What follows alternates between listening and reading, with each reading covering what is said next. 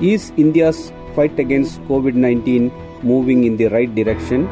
Everybody is asking this question as the number of COVID cases continue to rise even after the country remains under the lockdown. Hello, you are listening to Let's Talk, a weekly podcast from Onmanorama where we discuss issues that affect all of us. I am T.A. Amiruddin. Today, my guest is Dr. DCS Reddy, who heads the research group on epidemiology and surveillance constituted by the Indian government's National Task Force for COVID 19. Pandemics are not a new experience in India. We are still on the ascending limb of the epidemic curve. Dr. Reddy joins me from Lucknow in Uttar Pradesh. Welcome to the podcast, Dr. Reddy. Doctor, let me start with a question on India's COVID 19 fight. Can you explain the strategies India took to contain COVID 19 and their effectiveness?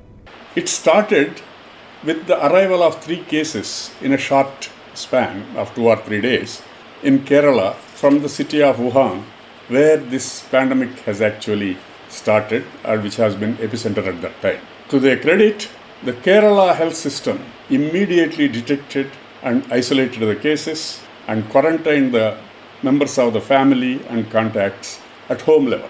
From then on, Kerala successfully adopted the strategy of home quarantining and they used primary healthcare workers for contact tracing, follow up, and so on. This approach of home quarantining and use of primary healthcare workers was very successful and was widely applauded by many. As the cases increased, say by March, we had more cases coming from different areas in the country. At national level, one of the earliest interventions have been to screen the travelers, international travelers coming from other countries. I mean, screening them for fever and testing the people who are symptomatic and quarantining them and if there are positives, isolating them, and if there have been any contacts, tracing them was one of the early things, and we have done it very well. And the second thing measure that has been introduced at that time was health communication. That is the messages about what? Promoting cough etiquette, use of masks, hand hygiene, and social distancing. This particularly say in places like Kerala where people are aware because of high literacy status, things were picked up very quickly and very well.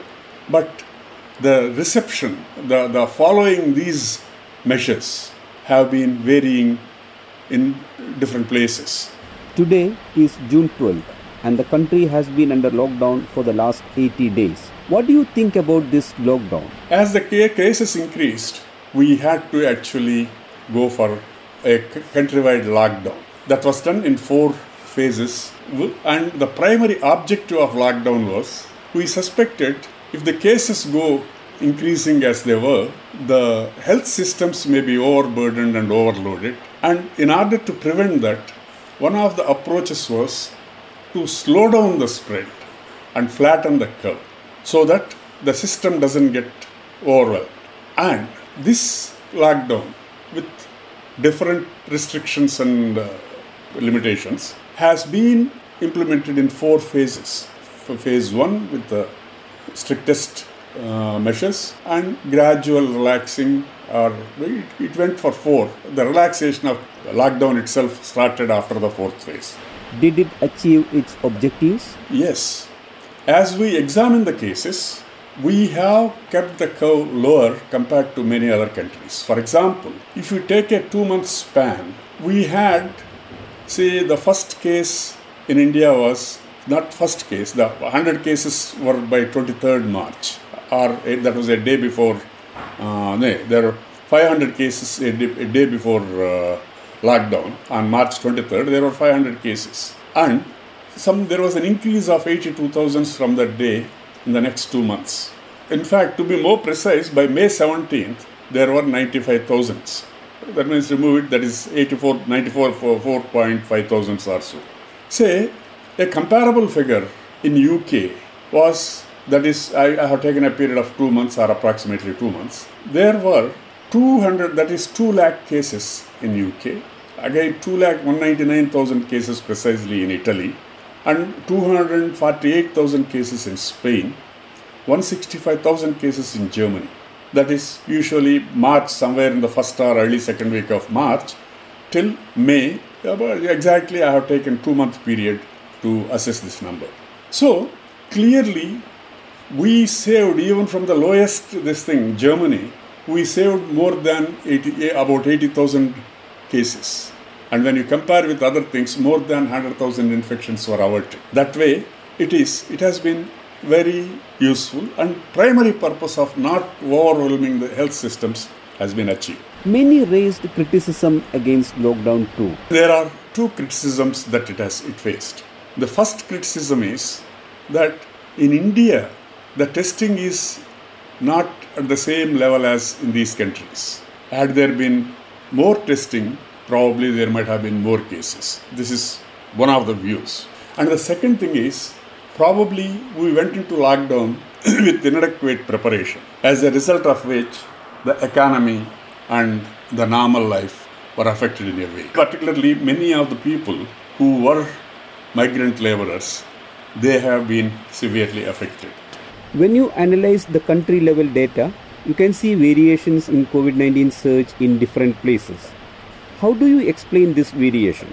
There has been wide variation in the way the pandemic has spread. In few places like Mumbai, Delhi, and so on, there has been surge of infections, rapid increase in infection. But the same is not true as you go to distant places. That is explainable because there are one is urban areas are more congested.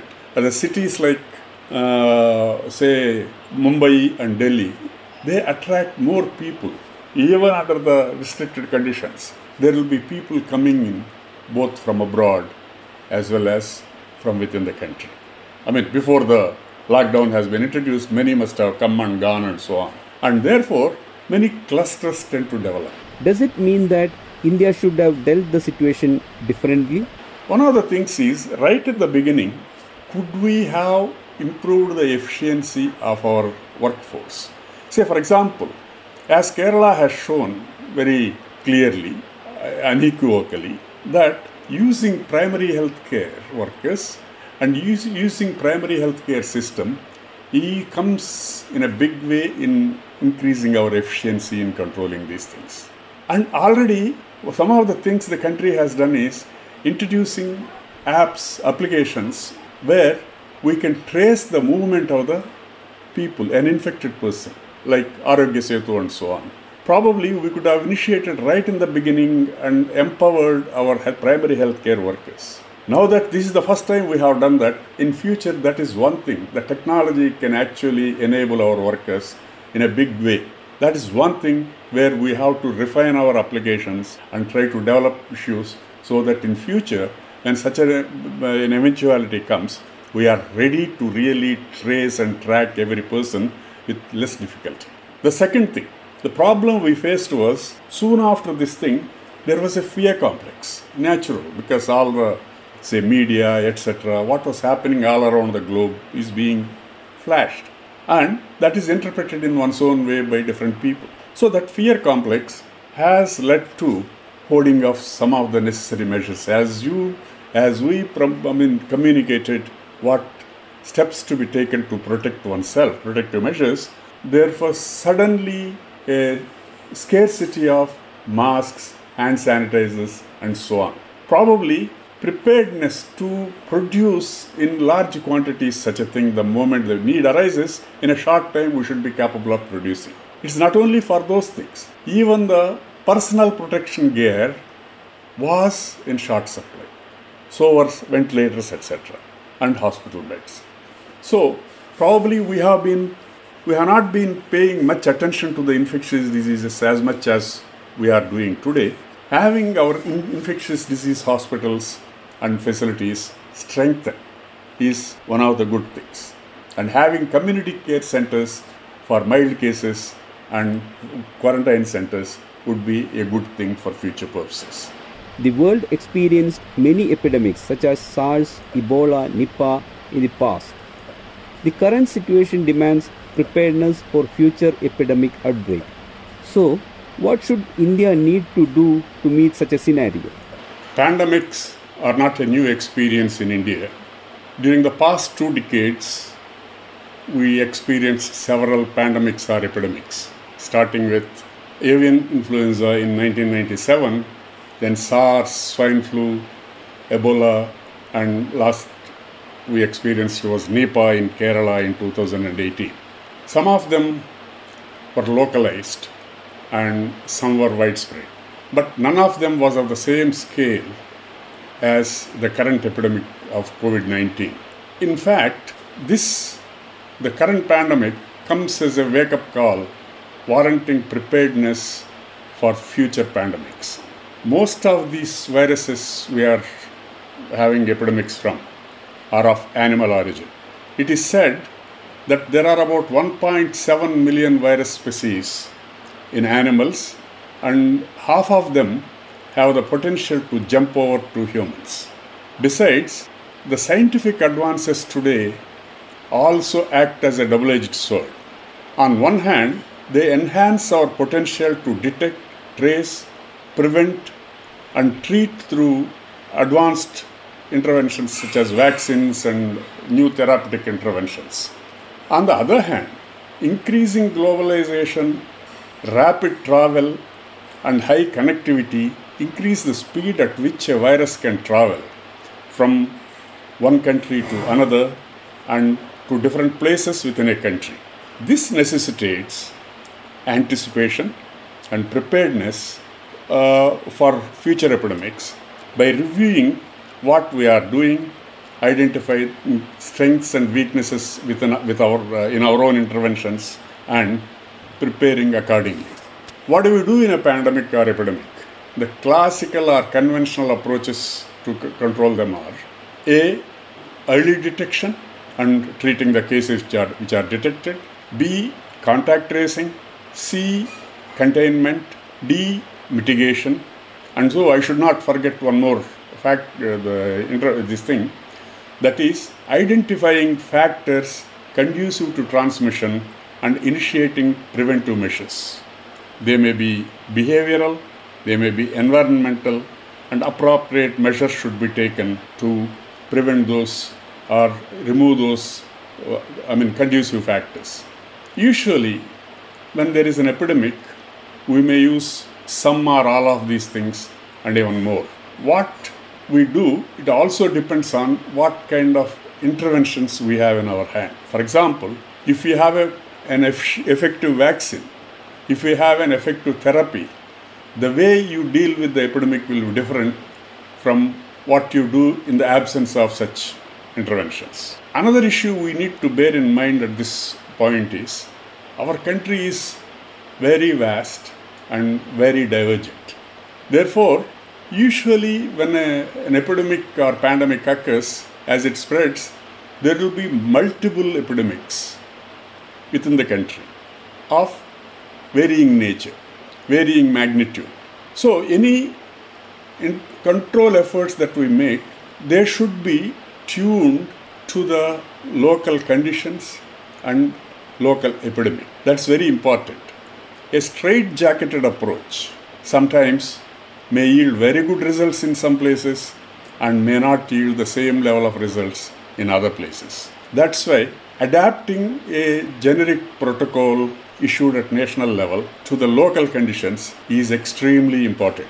Doctor, how can we use data and technology to fight pandemic in a better way? We have excellent know-how and skills in this country, both in molecular medicine as well as say in other areas. Say may it, may it may be modeling to predict how what kind of course it will take and so on. But that requires very good surveillance system and very good data uh, repositories. If we have that kind of data repositories and surveillance system, the modelers can have, without using too many speculative assumptions, data based assumptions they can use and come up with better figures. This is another very necessary thing. And then finally, how about our preparedness with our molecular medicine background, say vaccine development, test kits? One of the things, see, one of the I have forgotten to mention. Earlier I said our testing was not considered adequate, not comparable to some of those European countries. We could have done better. Today we read that so many new things are coming up. If we are prepared beforehand for these things, probably we could produce mass testing devices or mechanisms or uh, techniques as also point of care testing. We have the capability to generate them.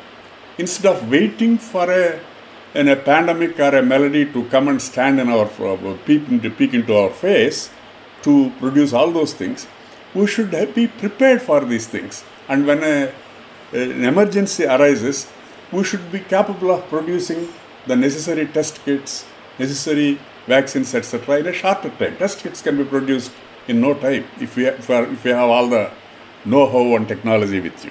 These are some of the measures probably we may have to keep in place for future. Here is my final question. How long we have to live with COVID? Is it possible to predict now? Models are what we use for prediction.